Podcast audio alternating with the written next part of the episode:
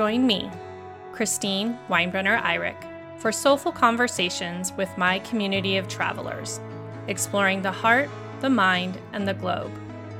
We might all agree that we are missing travel right now. These conversations highlight what tourism really means for the world. Soul of Travel honors the passion and dedication of the people making a positive impact in tourism.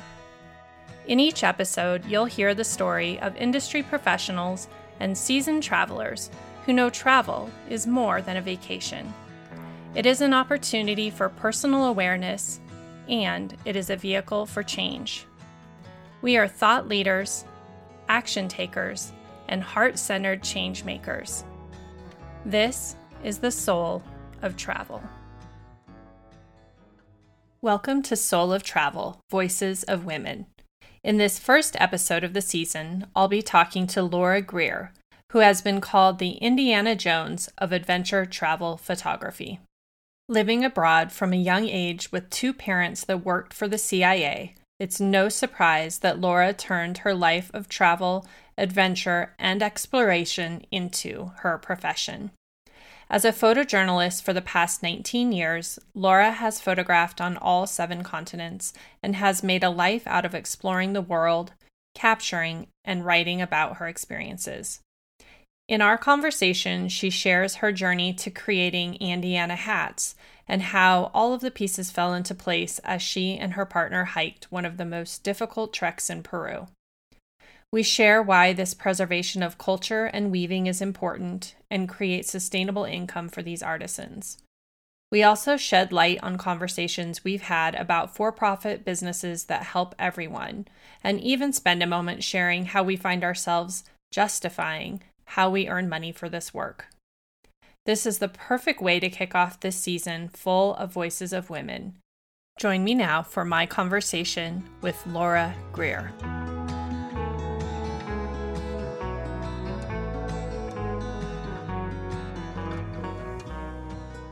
Welcome to Soul of Travel Season 2. I'm so excited. This is our first episode of the season, and this season we're focusing on voices of women in travel.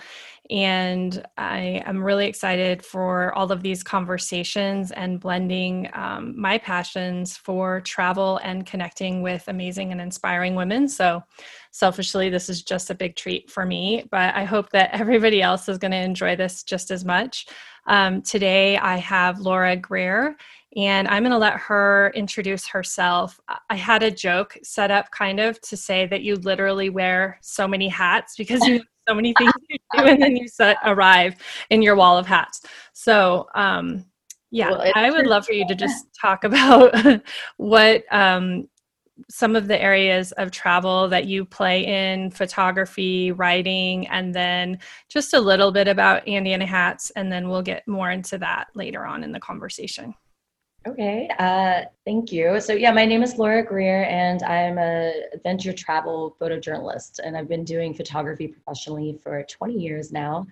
I went to commercial photojournalism school at Syracuse, and I have since then uh, started a destination wedding and event photography business.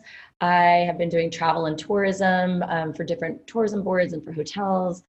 Uh, I have also been shooting with National Geographic's artisan catalog around the world, working with artisans who are doing vanishing arts, sort of like these alpaca hats and the bands, um, which is how I got introduced to the Quechua communities in Peru that I work with to make these hats. So, um, and my I also do large scale art pieces for for like commercial real estate buildings and for medical buildings and um, so I kind of have my hands all over. And as you said, I'm also a, a travel writer. So I was writing regularly for Huffington Post Travel and a few other publications. And now, um, because my boyfriend was a travel writer, we usually just kind of pair up and uh, I do the photography and he does most of the writing. But I, I do have that background as a photojournalist, and so um, I'm constantly using all my skill sets, whether it's video, social media, writing, photography. Like I'm just a storyteller, so I, I can tell stories on whatever medium. I'm happy. I'm I'm always trying to tell stories in any way that I can. I love that too. And I love kind of like me, I feel like I also have all these different things I pull from. And it doesn't necessarily seem like it would make sense. But in the end, like everything comes together and we have all these unique things that really make what we do different because we have so many different layers to what we love and how we bring that all together. Um, that's definitely, I think, one of the things when we first connected that I loved is that I can kind of recognize that in someone else where they are very just like we, we really want to learn about everything and then somehow end up folding that into who we are and what we put out into the world. And I just think that makes for really interesting connections. So I love that. Um, so I would love to talk about a little bit about what got you into the travel industry. And I know that you um, travel a lot as a child. And so travel wasn't something necessarily that was new to you but what what led you on that path to make that what you wanted to do? Um god i should show you my first passport. I still have it over there. I'm like a little baby being like held up in front of the camera. Um and it's a diplomatic passport too. So both my parents were cia and we were stationed all over the world when i was younger. So i think um, honestly being around other cultures and languages. I think at some point I spoke Bahasa when I was a baby. I don't remember it. I do remember certain words, but um, I, I, think it really shapes who you are as a person and how like open-minded and how much you care about like leaving your cocoon and your bubble. And so I have three older sisters and all of us are very well traveled and worldly. Like two of my sisters have been living in Europe for 20 years and speak seven languages fluently. And so I'm sort of like the artist black sheep of the family, but um, I, you know, I, instead of the language skills, I, I have more of like the art skills and, and have been exploring the world in different ways. But um, yeah, it's just been kind of ingrained in me since a young age. And it was actually my mom who gave me the idea about photography because I always wanted to be like a marine biologist or zoologist or archaeologist. I, I just saw, you know, these great adventures like Jacques Cousteau and um, I wanted to be like them.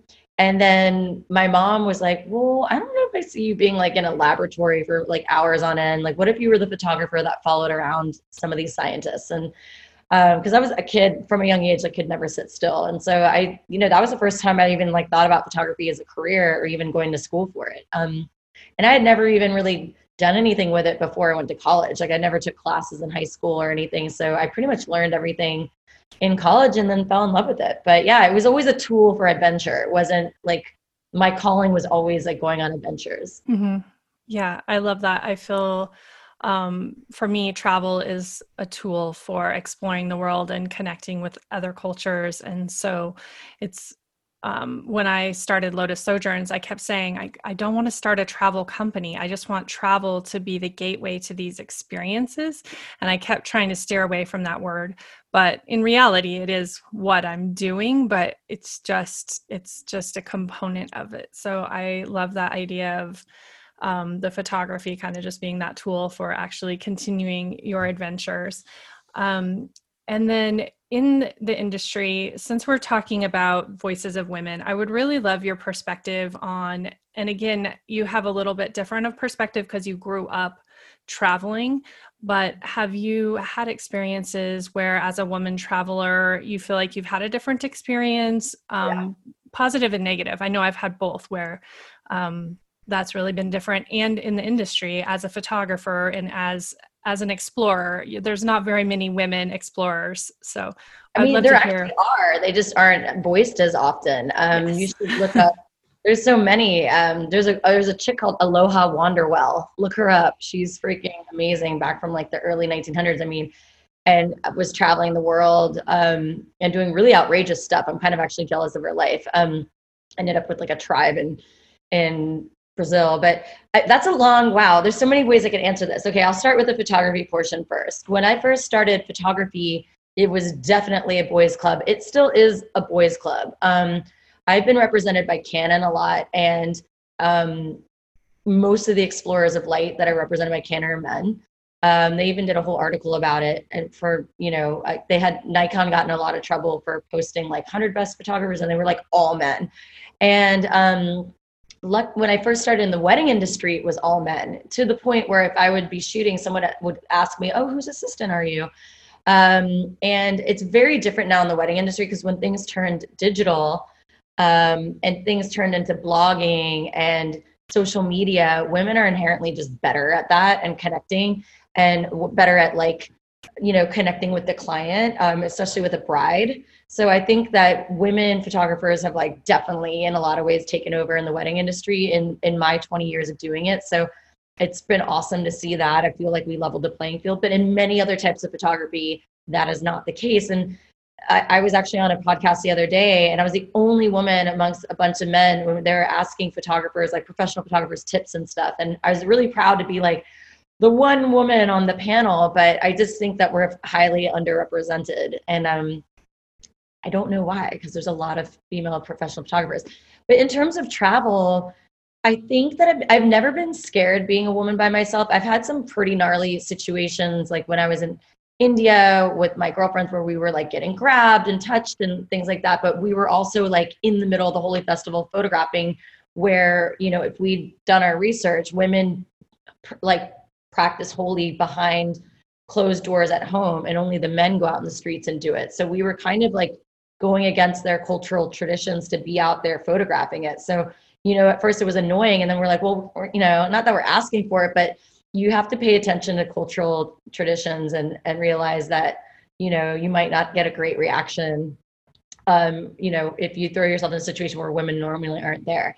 But I will say this though, having a camera has given me a passport into really uncomfortable situations for some reason if i'm because i'm like a professional photographer people respect that like men respect that they want i don't know if it's like they want their story to be told so badly, their picture be taken that they're willing to kind of like let their ideas of women go for a second to like have and invite me in. I've I've been in a situation where I was in Senegal where, you know, um, we were photographing the elders of this village trying to allow girls to be educated, like Muslim girls. And to the point where they greeted every man and wouldn't shake my hand because I was a woman. Um, but they did allow me into their house and into their meeting and, and allow me to photograph them and that was a big deal like as a woman like no woman's ever allowed to go in there and do that. And so i think because i had a camera it, it sort of gave me this permission. And so i feel like maybe i have had this force field around me because all the times i have my camera it's giving me this added protection as a woman that i, I wouldn't normally have. I don't know. Mm-hmm. but i will say it has allowed me into uncomfortable situations to feel like i have a, a reason to be there. Mm-hmm. I can relate to that as well. I feel like when I have my camera, it gives me permission, like some sense of authority when I'm traveling. Like, oh no, I'm taking a picture. I can be here. Otherwise, I would feel like I'm invading or disrespecting. But some there's something about honoring through photography that allows you just a different way of showing up in a space. I also would love to go back to what you said about there being so many women explorers and that we just don't know about them. And that that's exactly why I wanted to do this because I, I know there are so many women out there that are in the travel industry, that are adventuring, that are, I mean, just across the board who are doing great things. And I, I just want to bring those voices together from all around the world to just show what we are doing and I, I, think that is really important. I was listening to a podcast a little while ago, and a woman was also mentioning an early female explorer, and I had never heard of her. And um, this is something as a child that I realized now I realize I was always meant to do this. I was thinking about this before we were talking today and why why am i wanting to amplify the voices of women and bring them together and bring it to light? And i remember being issued a book report um, in middle school or high school about world war one and i was like oh i'm going to write a paper about women's role in world war one. And I went to the library all excited to get my books and they took me to the history section and it's like this big and then they took me to the section about, you know, World War 1 and then they took me to the one book that had like 5 pages about what women did in World War 1 and I think it just sparked that thing in me and I was just like, no, this can't be true. And then the next year it was like do the book report on World War 2 and I'm like, well, I'm doing the role of women on in you know world war ii and it just it went like that all through college i remember doing one on women in the media and it just kept going and kept going and i just kept finding this underrepresentation and so it really makes sense today that that's what I want to do is just shine a light on all these incredible women that I know. So thank you for being the first person that I get to oh yes, connect I'm so honored with. to be the first person. it's kind of sad that this year, 2020, well, it marks the 100th year of, you know, suffer- women's suffrage. And um, National Geographic finally was honoring women for the first time in terms of like, I mean, they've honored women before, but they were really like dedicating the whole year 2020 um, all their exhibits were, you know, like Jane Goodall and based on like female explorers. And they even did an entire issue, like it was like last November, completely made by women. Like all the photographers in the issue, all the editors, all the writers, everyone, all the subject matter was all women. And it was the first time in 100 years National Geographic had done that. And then like everything shut down, like literally the entire museum and headquarters and everything has shut down for 2020 and it just sucks because it was like slated to be this epic year of celebrating women and i hope they continue to do that next year but there's been many female explorers it's just that history is mostly written by men and um and i have nothing against men. I'm just saying that like right. you know history is written by storytellers. So the more female storytellers we have the more we'll show up in history. And so we just you know we've got to just speak our minds and and get out there and tell our stories. And that's the only way we'll be represented more. Yeah, thank you.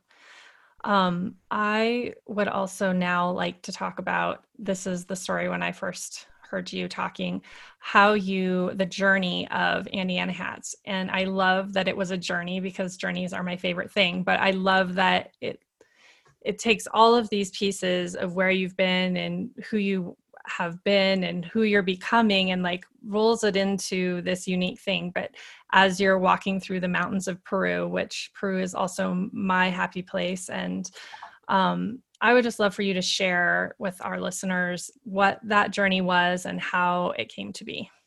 Well we were and we is my business partner pat. She lives in peru. And oh, we had become friends over the years of me traveling down there, and she was working for Delfin Amazon Cruises, and they were partnering with land lodges and different. Um, you know, so I was I would go down there to shoot for National Geographic, but then I would also like stay and do a shoot for her company. So we were on assignment to go find the highest altitude land lodge in the world and it was called Andean Lodges and you have to hike through the Rainbow Mountains, also in Ausangate Trek it's called. And like you hike eight hours a day to one lodge and the next day you hike eight hours to the next lodge and the next lodge. So there's like five lodges and um, you're getting up to like 17,000 feet elevation at points and it's really really the hardest thing i've ever done in my life and we weren't prepared for it at all like we're like oh we're just gonna like hike through like how hard could this be and um but you know, before I went on this journey, I had been to Peru many, many times. Um, I, altitude doesn't usually bother me that much, and I've always been obsessed with hats. Before I had this giant hat wall and started this company, I was always wearing hats like Indiana Jones, and um, that was always like my thing. Um, and so as we were hiking on this trek, it was like you know deprived of oxygen. We're like hiking over you know like mountain peak after mountain peak in the snow walking sticks. We had llamas carrying our gear. Like it was like a legit hiking situation. We started with seven people and only three completed it. So it was like a, not an easy hike at all. And um, we kept on hiking through these amazing villages along the way. And everyone in peru in the andes mountains like hats are a very big part of their culture and they they tell you what village you're from and how important you are in the village and if you're married or single and like a hat is like a status symbol but it's also you know like protecting you there's a lot of radiation up there so um, as we're going to the villages, I was kind of obsessed with all the different hats I was seeing and the really incredible styles. I was like stopping and taking pictures and our guide said in Spanish to my girlfriend, like, your girlfriend's obsessed with these hats. And she's like, you don't understand. She's like, Indiana Jones. And I was like, more like Indiana Jones, you know, because like we're a little like deprived of oxygen or whatever. And then we both, she like kind of rolled her eyes and we both stopped and we're like, that would be a great name for a hat company. And then I was like, wait a minute we need to start a hat company. And then all of a sudden it like turned into this, you know, the rest of the hours of hiking, we were like brainstorming like, how could, no, we could actually do this. Like you live in Peru, I live in LA, you know, we work with Nat Geo, they have access to the artisans, like we could do this. And um, by the end of the hike, we were like, you know, we like went down to the village in Ollantaytambo at like five days later and we like bought the domain name and we like sat in there on like our laptops. Like they had no idea like what to think of us. We're in this like ancient Inca town, like trying to trademark it and like buy the name and set up like a Squarespace site. And we were um, really excited about it. And it was funny because when you're in the sacred valley they're so connected to like the cosmos and mother nature and just pachamama they call her and um, that day because my business partner and i are both pisces i don't know if i told you this part of the story we decided to check our horoscope. It was like the day we started this trek. And she sent me our joint horoscope and it said there's um, a lunar eclipse. We were like hiking on the lunar eclipse. There's a lunar eclipse today and today's a really special day. Um, you're going to come up with a business idea that's going to change your life blah blah blah. And i remember both of us being like how's that going to happen? We're going on this hike. And and then that happened and we look back and we're like oh my god our horoscope completely came true and um but yeah that's what it said that day like today is going to change your life you're going to come up with this idea and it's it's you know going to be like like all this stuff and and that's exactly what happened i mean my life has definitely forever been changed from starting this hat company hmm. Oh, I love that so much. Um, I'm also a Pisces, so I definitely didn't hear that part of the oh story oh before. I, um, funny. I have a lot of friends that are Pisces.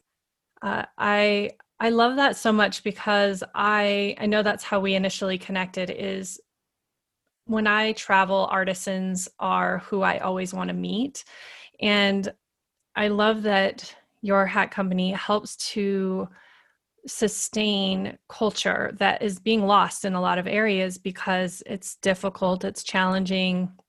It takes a lot of time to create the products. A lot of the products are undervalued because, in order to be paid what they're worth, they're really expensive. Um, and people are moving from villages to cities. And I think it's so important um, in the United States, around the world, that especially the indig- indigenous cultures and their crafts are celebrated and honored because it tells the story of the people and the land and the country and for me it it's just such such an instant connection to where I am when I meet with artisans. Um, and then usually I gravitate toward connecting with women. And so then I'm also getting to connect with women around the world, which again, as we know, is my favorite thing. Um, and it, it's just this beautiful way of embracing where you are so i really love that that is what kind of came out of that it's a company but it really embraces culture and connection and heritage and offers more than just a product um, can you tell us a little bit about the artisans and the story of the bands and things like that yeah, it's funny you keep on saying the word connection. That's actually the meaning of the band I'm wearing. So I think that's the one I've been wanting. So there's that makes sense. So um so what's special about the hats? They're all hand shaped alpaca wool um, and hand dyed, naturally dyed. But the bands themselves are really special because they're woven and with different Quechua meanings. So the one I'm wearing is actually the um, the imagery is the are the branches of the tree of life, and so they believe that the tree of life connects the three realms of spirituality. Like the branches go into heaven, the trunk is um, grounded on earth, and then the roots go into the underworld. So that the tree of life connects all you know dimensions and past, present, future, and connects your spirituality realms. And and so it's a really powerful. I I per I chose that today because that's sort of like I am feeling like I need more connection right now in my life, and I usually get that feeling by traveling and you know since i'm not traveling as much it's like i'm feeling like i need that but all of our bands have different patterns and different meanings in Quechua. Their language is actually a woven and an oral language. It's not a written language. It's a, the ancient Inca language. They still speak it to today, like up there today. Um, so all the bands have different meanings. Like this one is actually protection or good luck. It's the evil eye pattern. Mm-hmm. Um, every ancient culture has some form of the evil eye pattern, which is really interesting. It's sort of like guards your third eye and wards off uh, bad energy. And they really believe that like the hat is not just a status symbol; it is covering your third eye chakra. It's covering your crown chakra, which is the closest chakra to like being connected to the greater energy and the you know universal energy. So it's very powerful and it's you know not only guards your energy, but it also like puts out energy. So our idea was having what we call intention bands, where you choose what intention you want to wear and you put it around your hat. So not only are we you know buying these weavings from these women that or they're still using the ancient backstrap looms and they're still doing the weaving designs and traditions that they have done since inca times. Um, so we're allowing them to continue that vanishing craft and also continue their language because it's you know it's a vanishing language and culture as well. And then um, then they're beautiful and you're allowing the the wearer to have a choice and to have an intention. You just pull this off and put another one on. So if i want to have my good luck intention or this one's abundance or we have love or resilience we you know purpose we keep on adding new intention bands to our library and it's that's probably my favorite part of the whole process of this business is like choosing a new band and like discussing with the women the meaning of it and like figuring out the name in quechua and like writing the meaning about about like the intention itself it's one of my favorite things to do. But um yeah, we we knew that we wanted. We're like, oh my god, it's like so much trouble. Like it's a, like kind of a logistical nightmare to get these hats from indigenous people to the U.S. It's not, you know, when someone goes on our website and clicks, you know, we have to have them here first to ship them out. Um, and so the process to get them from the villages to here is a lengthy, complicated process that involves like we have to email a nonprofit and someone has to hike up with a Quechua translator and place the order and like it's like a whole thing. So, um, but it's amazing because these women can work from home and before a lot of them had to hike eight hours to a nearby village and just sell like a couple rolls of of weavings and um, they're away from their families they're away from their homes they're not making that much money. Now they can just be home not disrupt their life work when around their farming schedule around their kids schedule and they're making a lot more money than even their husbands. A lot of their husbands have quit their jobs to stay home and take care of the animals and and um, and the women are the breadwinners. And so now their daughters because the weaving is passed down through the women. The, now the daughters like i want to be a weaver like my mom.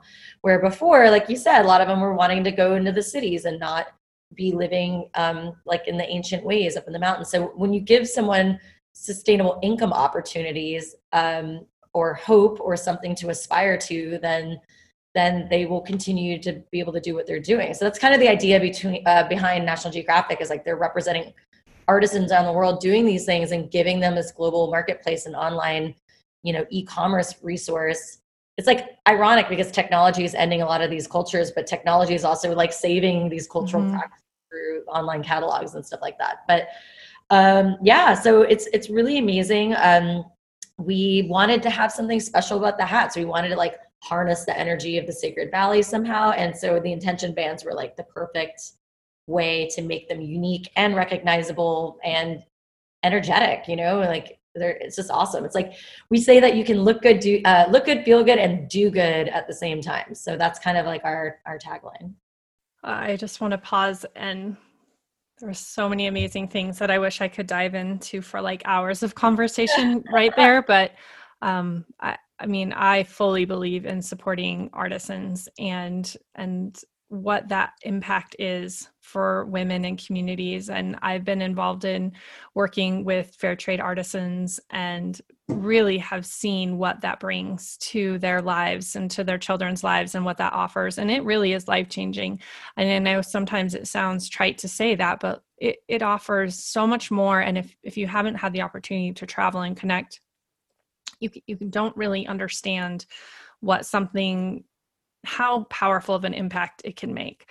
But allowing their children to go to school allowing them fresh drinking water allowing them to be empowered and be able to ha- to have money which gives them status and and really changes the trajectory of their lives. And so i i really celebrate that um, that part of your work. And and i think that's the story that's so important. And i love bridging storytelling with the hats because um, people really connect to that then and it makes it important. It, it's not just a hat and um, again like they might get that band and they have no idea what quechua is or where it's from or what that means. And then you've just created awareness for someone and it, it's such a an accessible way to do it.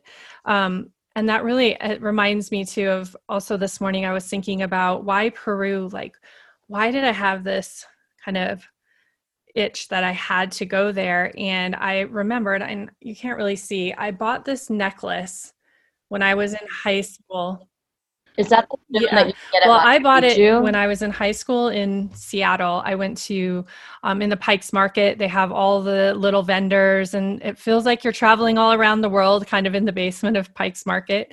And I bought this, and I remember it had a little tag that said "Made in Peru." And I grew up in a rural Montana, and I I knew new-ish where Peru what Peru was and I didn't really know anything about it and kind of started researching and then I learned about Machu Picchu and it was just in my mind i'm like i absolutely am going there and another funny story about that is when i was really little i don't know if you remember the cartoon ducktales it's kind of embarrassing but but they traveled all over the world right in their adventures and i just remember thinking like I wonder if any of these places are real, but they're so mystical, they couldn't be. And I remember they had gone to Machu Picchu. And then I saw pictures when I was learning about Peru from my necklace. And I just, I was like, it is real. Like, that's kind of my dots that connected that were like, there are things like this in the world. and so I'm like, I am going. Tails got me to Machu Picchu. but when I was there, the energy that's- is also something that's hard to convey. Like, the whole country period but the ruins and those architectural sites and sitting and sharing space with people on the land it's like it takes your breath away. It's like i feel like for me like my soul lands at home. Like i just feel like i'm really living and a part of the world and and it's that connection that that you know you were saying you're missing um, and so I, I just love that again, like you have all these hats that come together into this brand that really um, honor all those different things. So I, I just am so excited to be aware of the work that you're doing and to share that with people that haven't heard of you and, and what you are doing right now. Thank you. Thank you. I mean, you said that really really well and that was really sweet. I i also wanted like it's funny because my sisters are in business and they're like half the time don't understand what i do. And they're like well you're just like selling hats and making a lot of money off these people. And i was like no no no no. She asked me a question like what how much of that goes back to the women? And i was like oh, okay i need to clarify this. This isn't a charity. Like we actually you can do you can have a for-profit business that is helps everyone and everyone benefits from it. And so literally we're starting like an actual enterprise with these women. Um, the nonprofit that we work with, Awamaki, helps bridge um, companies like myself with these women that do weaving. So I'm, I'm actually not the only um, company that's working with them. I think Lauren Conrad's Little Market also has woven baby goods that um, come from there. And so they get all of these jobs that Awamaki helps like bridge companies like that and connects us because they're the ones that are in the Sacred Valley and have to hike out and place the orders and stuff like that. And because they're all part of fair trade, they set their own prices. And a lot of these women had never even used currency before. Like they're all in like a barter system, they live off the land. And so that was um, a lot of the programs that Awamaki works with with the women is having them set worth to what they do and set a price to it and be able to be confident about it and to be able to ask for that and be able to accept money and do business in exchange because we're kind of training them to be entrepreneurs themselves. Like they don't just work for us. Like they we're in partnership with them. So they do this for a lot of other uh, businesses and um, we're also sharing the work amongst many um, women. So in fact like if you look at my i'll show you this like our connection bands, like no two no two bands are the same. You like look at the one on my hat, like they're all very different because we have like a hundred and something different women weaving all of these. So they're never gonna be the same. Um, and so we're working with like a lot of different communities. Uh, Maki spreads all the work and the love, like you know, so everyone gets like a lot of like work and um, and they set their price and we're paying them a lot more than like if we went to a random market and like paid a weaver um, and we're okay with that because we know that it's paying into healthcare it's paying into programs like confidence building and quality control and it's paying into like these women like learning to be entrepreneurs. And so i just i want people to understand that like this isn't like oh 5% of the proceeds go back to the women. Like they get paid first and then it's our responsibility to somehow get these hats from like the sacred valley from peru to the us through customs like all that stuff and sell it. And you know all of that has like a lot of cost uh, you know added to it. Like most of the cost of the hat is like logistics honestly. So um but I, I had to explain that to my sister because i think people don't understand the difference between like a charitable company or a nonprofit versus a for-profit company. And you can do for profit and still do good. Like everyone benefits from it. Right. uh, I love that model so much. And again, as I mentioned, I, I, have worked in that space, and it is a very it's a difficult conversation because that's the thing that people understand is, oh, what percentage goes back, and and I get asked that question over and over and over again, and I love because I work in the fair trade model, which is similar to what Awamaki is, is like the women set the price. They say, this is what I need to earn. And that's the difference is that if they went and sold those same bands on a the market in Peru, they're going to make so much less. They're at a disadvantage about what they can get paid for. And again, like you said, they they might have to hike days to get to where they can sell it. And so there's so much value in teaching them this and then the business skills as well and i was just in guatemala a year ago almost exactly. And um, i met this woman who had started as um, a weaver in an artisan cooperative there and then she was taking um, some of their programs in how to become a businesswoman and now she does embroidery and weaving and she does these bracelets for this company that I'm connected with. And she also has like 15 other women that she's training and they all have their own businesses. And then she is opening a store in their small town where these women can all come and sell the goods that they've created out of their own businesses. So it it really ripples out quickly and to hear her talk about everything she's done it's it's just so incredible and so again like i just honor this work it's my it's my favorite thing because it just feels so impactful and real and again preserves heritage and culture and connection and so um, I, I I understand how difficult it can be, and I celebrate you for working your way through those conversations because I know it can be hard.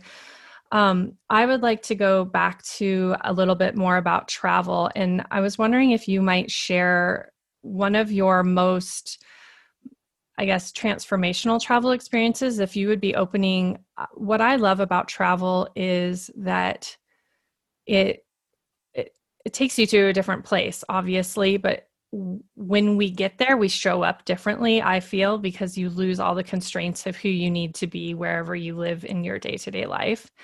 And when you're in that space, then this kind of magic happens. And I feel like I always I learn a lesson. I'm given a gift by a trip, or um, something really powerful happens when you open the door to that. And so there's that part. And then I also know that you had this moment where for travel, you traveled so much for work that travel was kind of about work.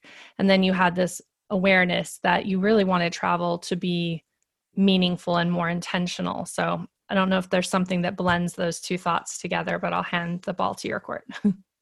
um, yeah, I mean, I think that transformational travel, which was like a super catchword like two years ago, you know, there was like experiential travel and then transformational travel. Um, when I turned 40 last year, I was approaching 40.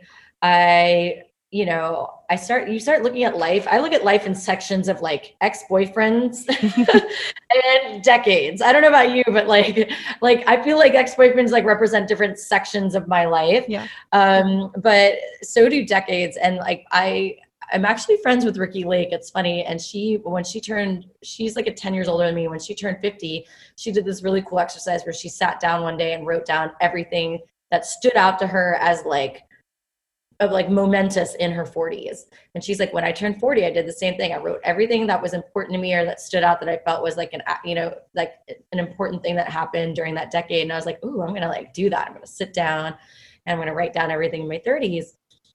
And I realized that most of my 30s was um i mean really fun. I've had like great i don't look back at anything there's no regrets but i do feel like i focused a lot on work.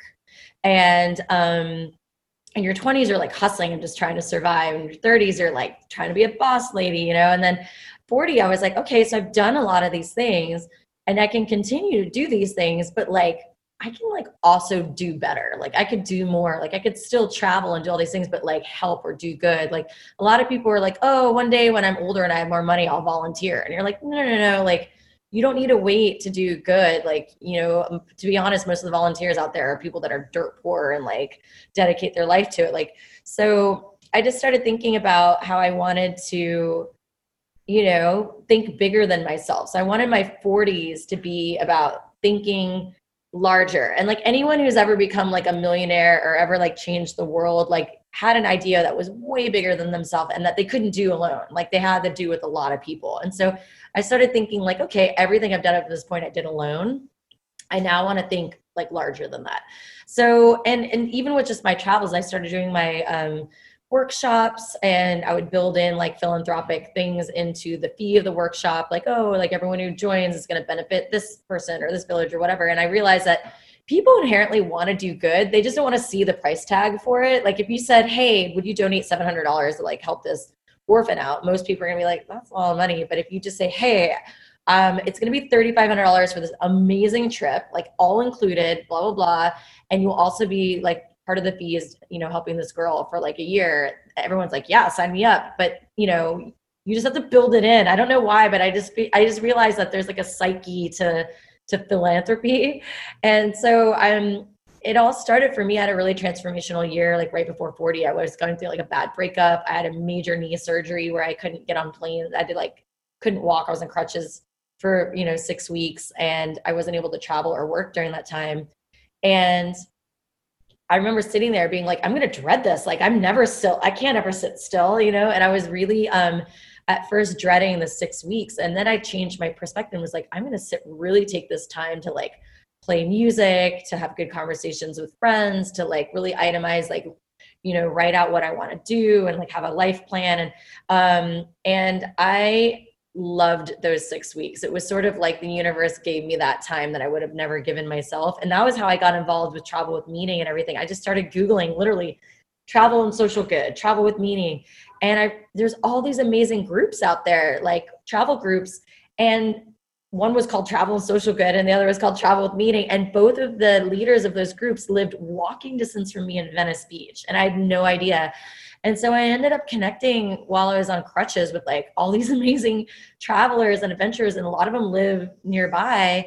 And that that's how a lot of this started. I started thinking like I want to have an intention behind what I do. And shortly, literally right after that was when the hats and the intention bands and everything happened. And it was just like I think my mind shifted and it was like I could have started this business years ago. I've been traveling to Peru for 12 years I've always loved hats. I've had the ability to do this. It just my mindset wasn't there yet, you know?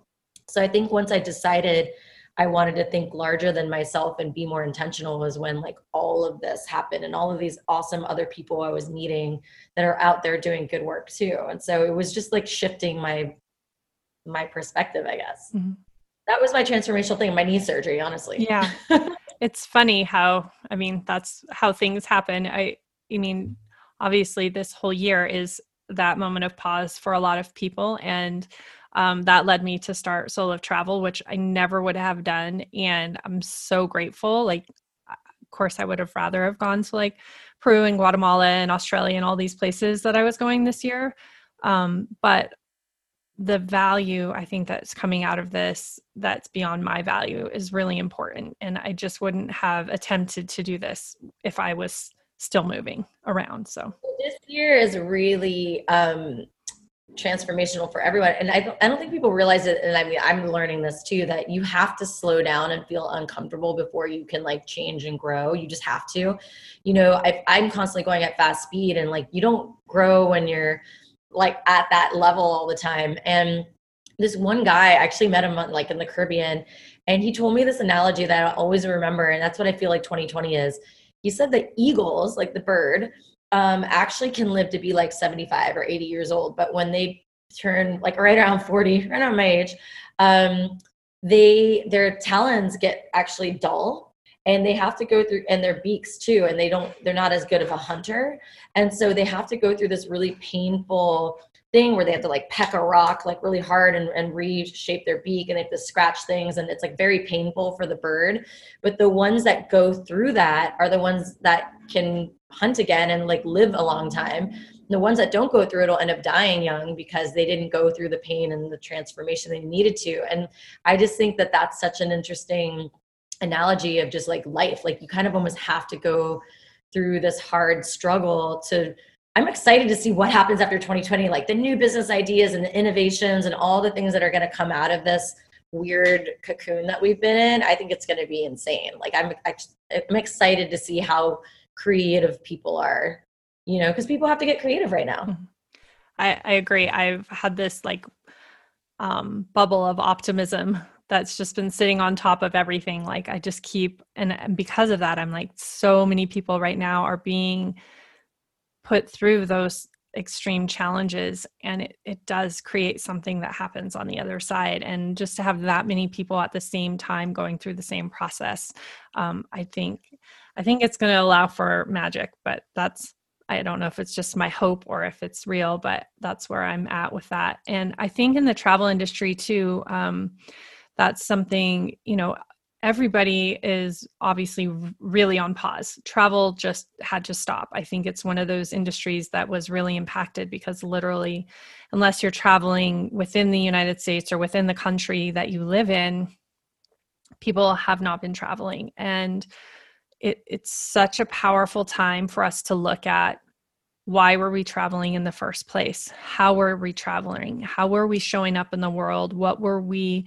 giving and what were we taking? And how can we set back out in a different way? And i'm also hopeful and optimistic that this is the time that that more intentional and mindful travel is going to be what surfaces because people are really going to be seeking connection and people are going to i think be avoiding you know big cities and the more touristed places and they're really going to be getting out off the beaten path a little bit and slowing down their travel and hopefully going places for longer periods of time. And so all of that's going to alter what travel looks like and then i think that also will alter what people can expect it to offer them um, so i'm i'm so excited because that's my that's the way i love to travel. And i'm just hoping yeah, that that's I, what exists.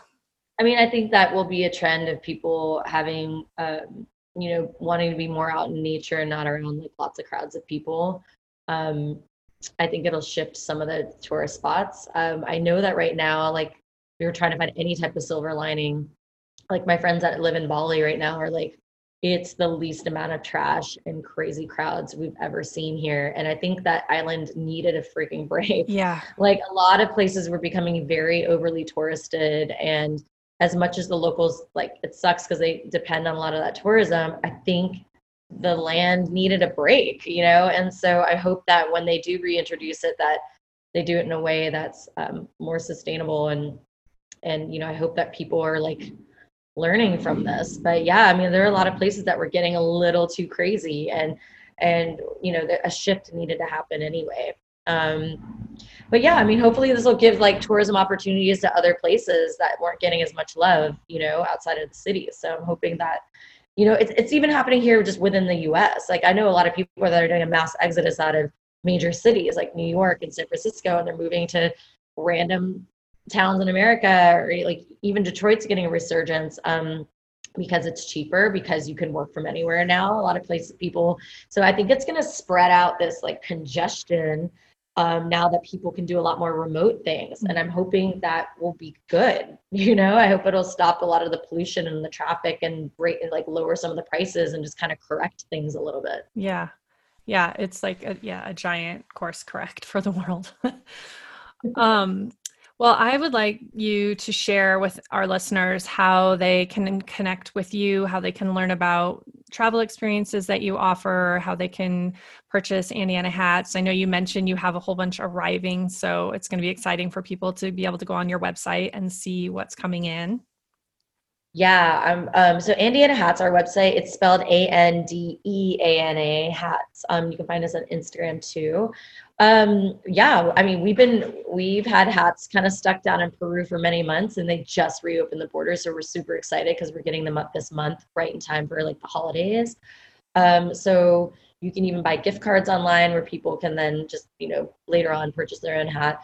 If you are in the Los Angeles area, we are having a physical holiday pop up on December 5th out here in Venice Beach. Um, but yeah, we're getting brand new fedora hats, which we haven't had in like a year. Um, we're actually doing really cute bags. Like the bags themselves are going to have straps oh, okay. that are woven for the women, and then on the side of the bag you can like snap your hat into the side of it, so you can like you know travel with it. Mm-hmm. And we also have Chakana stones that are going to be brooches that are hand cut aragonite stones from the Sacred Valley. Um, we are going to have yeah, a lot new colors. Uh, we have bucket hats, floppy hats, Western hats. I'm wearing the Spanish style hat. So we we're gonna just like stock up and like th- this is nothing compared to what's arriving. Mm-hmm. So it's gonna filled floor to ceiling with hats. I'm really excited about it. But um, yeah, and we also do like virtual uh, trying on sessions. Or as I was saying to you earlier, like if you live far away and you can't decide which hat, we could even ship a bunch of hats to you, and you can um, ship back the ones that don't fit. So we have options for for those of you that don't live nearby. Excellent. Well, I think there'll be a lot of people who will be excited. And um, I'm hoping in the future that we're going to have a shared travel experience that we can bring people on and take them to all of these places and connect with women. Um, I'm so happy that we have met because I just, it's one of those things that I think the power of connection um, it, it really is important and we meet the people we're supposed to meet so we can greaten our impact and i know that the minute we started talking that that felt like a truth for me so i'm so excited um, I love the podcasts that have the rapid fire questions at the end, and I've always wanted to do this. I'm going to feel like Brene Brown right now because she does it in her podcast. Um, I I just have I have nine questions, which I guess I should have thought of ten because nine is weird. But um, the first one is What is your favorite book or movie that offers you a travel escape or inspires you to adventure? Um, the Secret Life of Walter Mitty. Excellent. Uh, what is always in your suitcase? Um, something colorful and flowy to make my pictures look cuter. um, what is your favorite destination? I mean, Peru, but if I have to pick a second one, um, I love the Indonesian islands. Um, where do you still long to visit that you haven't been yet? Madagascar. That was my big trip this year that got canceled. Um, what do you eat that immediately connects you to a place you've been? Oh gosh, I would have to just say like chicken satay. It just brings me back to Indonesia. Who was the person that inspired or encouraged you to set out and explore the world? Jacques Cousteau and my mom. Um, if you could take an adventure with one person, fictional or real, alive or who's passed, who would it be? Oh my, Richard Branson. That guy. I mean, I just want to hang out with him at all times. Like, ugh, I hope I get to meet him. I'm sure you will. Um, where do you think travel has the most opportunity for positive impact? Um, I think that in developing countries, like a lot of third world countries, I think that have beautiful natural resources and there's many of them i think that positive tourism that you know people can go visit farms or go work on a farm or do that kind of stuff could really really help impact those areas. I think um, you know getting out of the congested cities is, is, a step in the right direction towards that so i'm hoping that they'll they'll benefit from tourism soon and the last one is um, tied to a project I'm working on right now. So this is totally a selfish ask, but I also am super curious. Um, what is one thing that you do when you travel that could create real change in how you show up in your day to day life if you brought it back? So what's something that you own, you know, you allow yourself the space for when you travel, but you don't bring into your real life? Oh, yeah, for sure. Um, like having my cell phone not work for a while. Like I go to a lot of places where my phone just doesn't work or you know, I can't go online. I think allowing myself uh, airplane mode for a certain time every day would be an amazing practice that I need to learn. And there's many times when I'm traveling that I just don't even have my cell phone at all. Um, and I I'm not like that. My daily life, it's like within arm's reach at all times. So I think that I could easily practice that. I think having a um and also being awake earlier. I find that I get up and kind of like am in mode with like the sun and where I'm at, like um a lot more when I'm traveling mm-hmm. than when I'm here. So I think I could probably get up earlier and do more in the mornings. I don't know if that answered your question. It totally does. Thank you. Okay. And reading, I read a lot more when I'm traveling. So allowing myself time to read like an actual book. Yeah, I I constantly wish I just had like a month in a hammock and the piles of books that I have around my house. I've been better recently, but yes. Um, well, that is everything. Thank you so much. This was so fun. I'm so glad that we were able to do this. And um, anyone who's listening, just make sure you follow Laura Grier on Instagram, Laura Grier Travel, right? Yeah. And um, yeah, I look forward to seeing what comes your way and our way in the future. Oh my gosh, so much. I'm excited. Thank you. Thank you.